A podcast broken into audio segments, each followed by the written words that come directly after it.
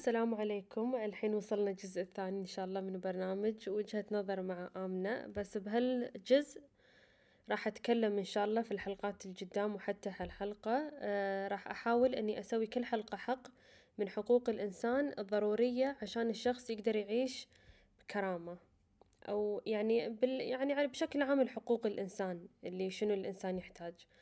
راح أخذ الحقوق المواد اللي راح أتكلم عنها راح تكون موجودة، أنا ماخذتها من المستند الرسمي لحقوق الإنسان.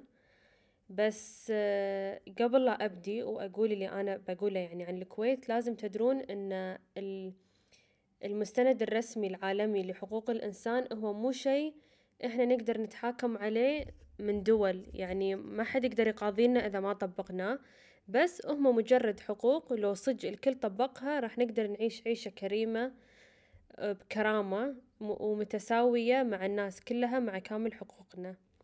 أول شيء المستند الرسمي أو الإعلان الرسمي يسمونه لحقوق الإنسان، أول مادة تقول إنه يولد جميع الناس أحراراً ومتساوين في الكرامة والحقوق، وهم قد وهبوا العقل والوجدان، وعليهم أن يعاملوا بعضهم بعضاً بروح الأخاء.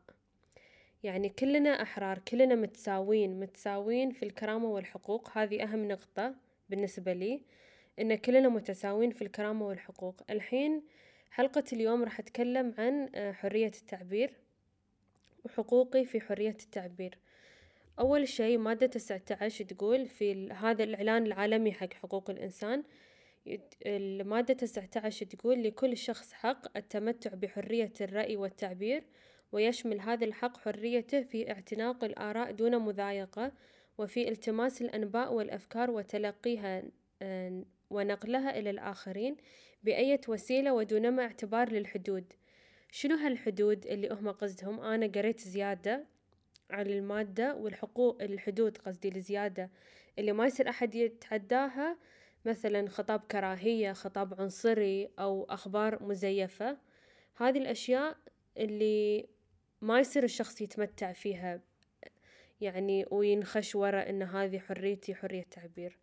الحين هذا هو العالمي، إحنا الحين داخل الكويت الدستور معطينا حق حرية التعبير.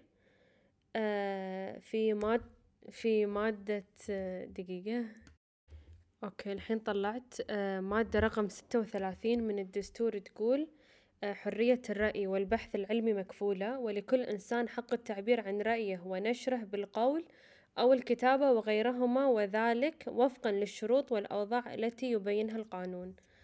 ومادة رقم 37 تقول حرية الصحافة والطباعة والنشر مكفولة وفقا للشروط والأوضاع التي بينها القانون.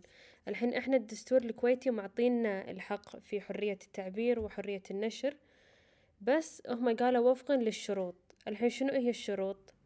أكبر شرط اللي للحين يعني وايد ناس يتضررون منه أو مو يتضررون يتحاكمون عليه، وهو قانون الجرائم الإلكترونية.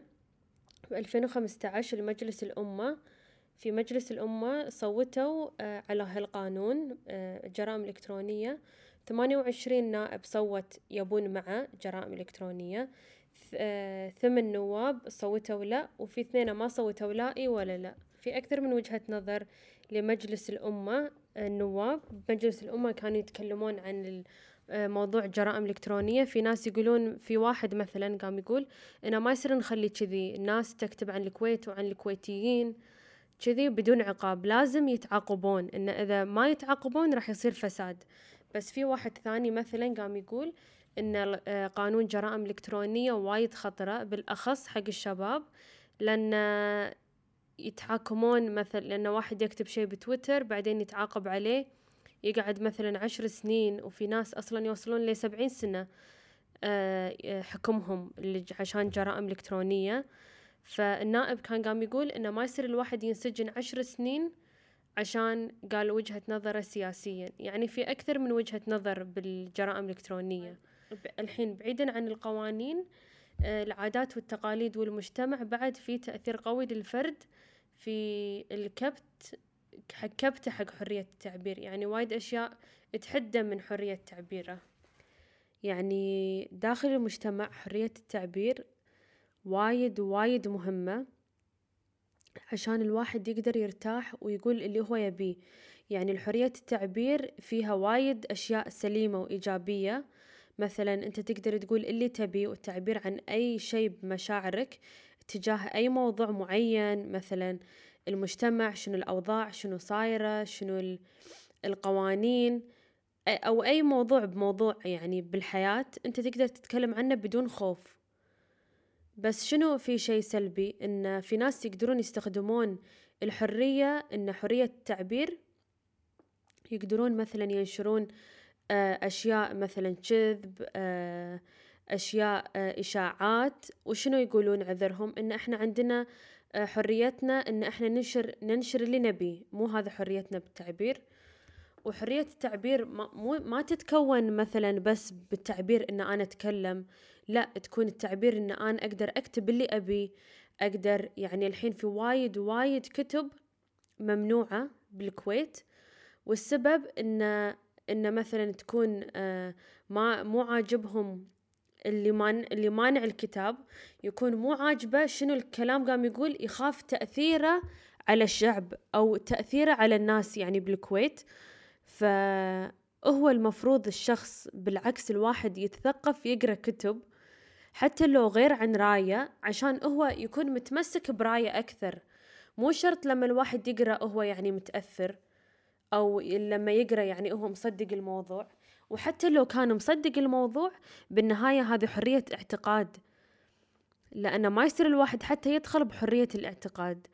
يعني الحين كمثال، لما الواحد يغير دينه، يعني هذا واي أنا شفته بالكويت أو بالخليج أو يعني ناس بالسوشيال ميديا، لما الواحد يغير دينه تروح للناس تهجم عليه، أنت بتدش النار وتسبه وتقول له ألفاظ معينة وكذي. الحين أنتوا بدال لا تشجعون الشخص يدخل حق الدين، أنتوا قام تخلونه ينفر. بالعكس، بدال لا أنتوا قام تشجعونه، قام تخلونه يعني أكثر إنه هو ما يقتنع إنه يرد مثلا للدين الإسلامي.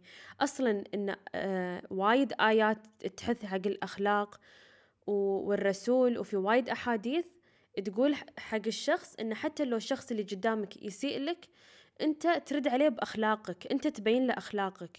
يعني حرية التعبير مو يعني إن الواحد يستعمل الحرية إنه يقول خطاب كراهية، أو إن أي شيء يسوي خطاب كراهية، هذا ما يعتبر حرية في التعبير. لأن الحرية الشخص تتوقف لما يعتدي على غيره، على اللي قدامه.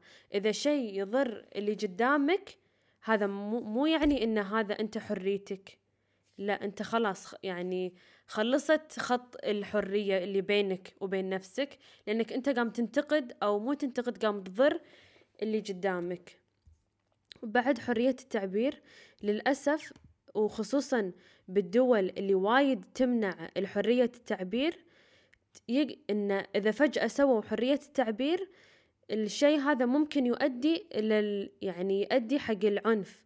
يعني لما الشخص اللي قدامك متعود طول عمره متعود إنه هو يسمع كلام معين، أو يكون متعود إنه بس أشياء معينة تقدر تنقال، إذا فجأة شيء ضد راية عادي مثلا يعصب وما يقدر يتحكم بمشاعره، عادي شخص يطق اللي قدامه، عادي كذي تصير وايد مشاكل. لأن الشخص متعود إنه وايد إن دائرته صغيرة حق الأفكار، دائرته صغيرة، ما يتقبل انتقاد، ما يتقبل مو بس انتقاد، ما يتقبل أي فكرة قدامه عكس فكرته. وهذا ممكن يخلي الشخص اللي هو قام يقول الأشياء يعني يحس بشعور الإحباط، أو يحس بشعور التصغير، إنه هو ليش ما يقدر يقول اللي يبي. بالعكس، هذا شيء من حقه، يعني هو الإنسان هو مخلوق حر، يعني هذا حق من حقوق الإنسان إنه هو يقدر يقول اللي يبي، يقدر يفكر باللي يبي، يقدر يسوي وايد أشياء، لأن هذا من حقه إنه هو يسويها. يعني الواحد لا حرية التفكير. يعني السجن الحقيقي الوحيد هو الواحد اللي يكون طول مدة خايف، أخاف أقول كذي، يسوون لي كذي، أخاف أقول كذي الناس تفكر عني كذي. هذا هو السجن الحقيقي حق الشخص، كذي الشخص يخاف يتكلم. فهو لازم الواحد شوي شوي يتحرر من الخوف اللي بداخله ويقدر يقول اللي يبيه، عشان الحياة تمشي يعني طبيعي. الواحد يقدر يقول اللي يبيه واللي قدامه يتقبل فكرته، حتى لو أنت مو متقبل أو أنت تكون مو مقتنع باللي قدامك شنو قام يقول، أنت هو الشخص من حقه إنه هو الناس تحترم فكرته. يعني مثلا أنا من حقي إن أنا إذا أقول شيء الناس تحترمني، هو اللي قدامي مو شرط مو مجبور إنه هو يتقبل اللي أنا قام أقوله أو يقتنع باللي قام أقوله، بس أنا من حقي إن أنا اللي قدامي يحترمني بالموضوع اللي أنا قام أتكلم عنه، حتى لو كان عكس اللي هو قام يفكر فيه واللي قام يقوله. الحين أول خطوة لازم الشخص يسويها عشان يصير حل حق هالموضوع، إن الواحد أول شيء لازم يبتدي بنفسه.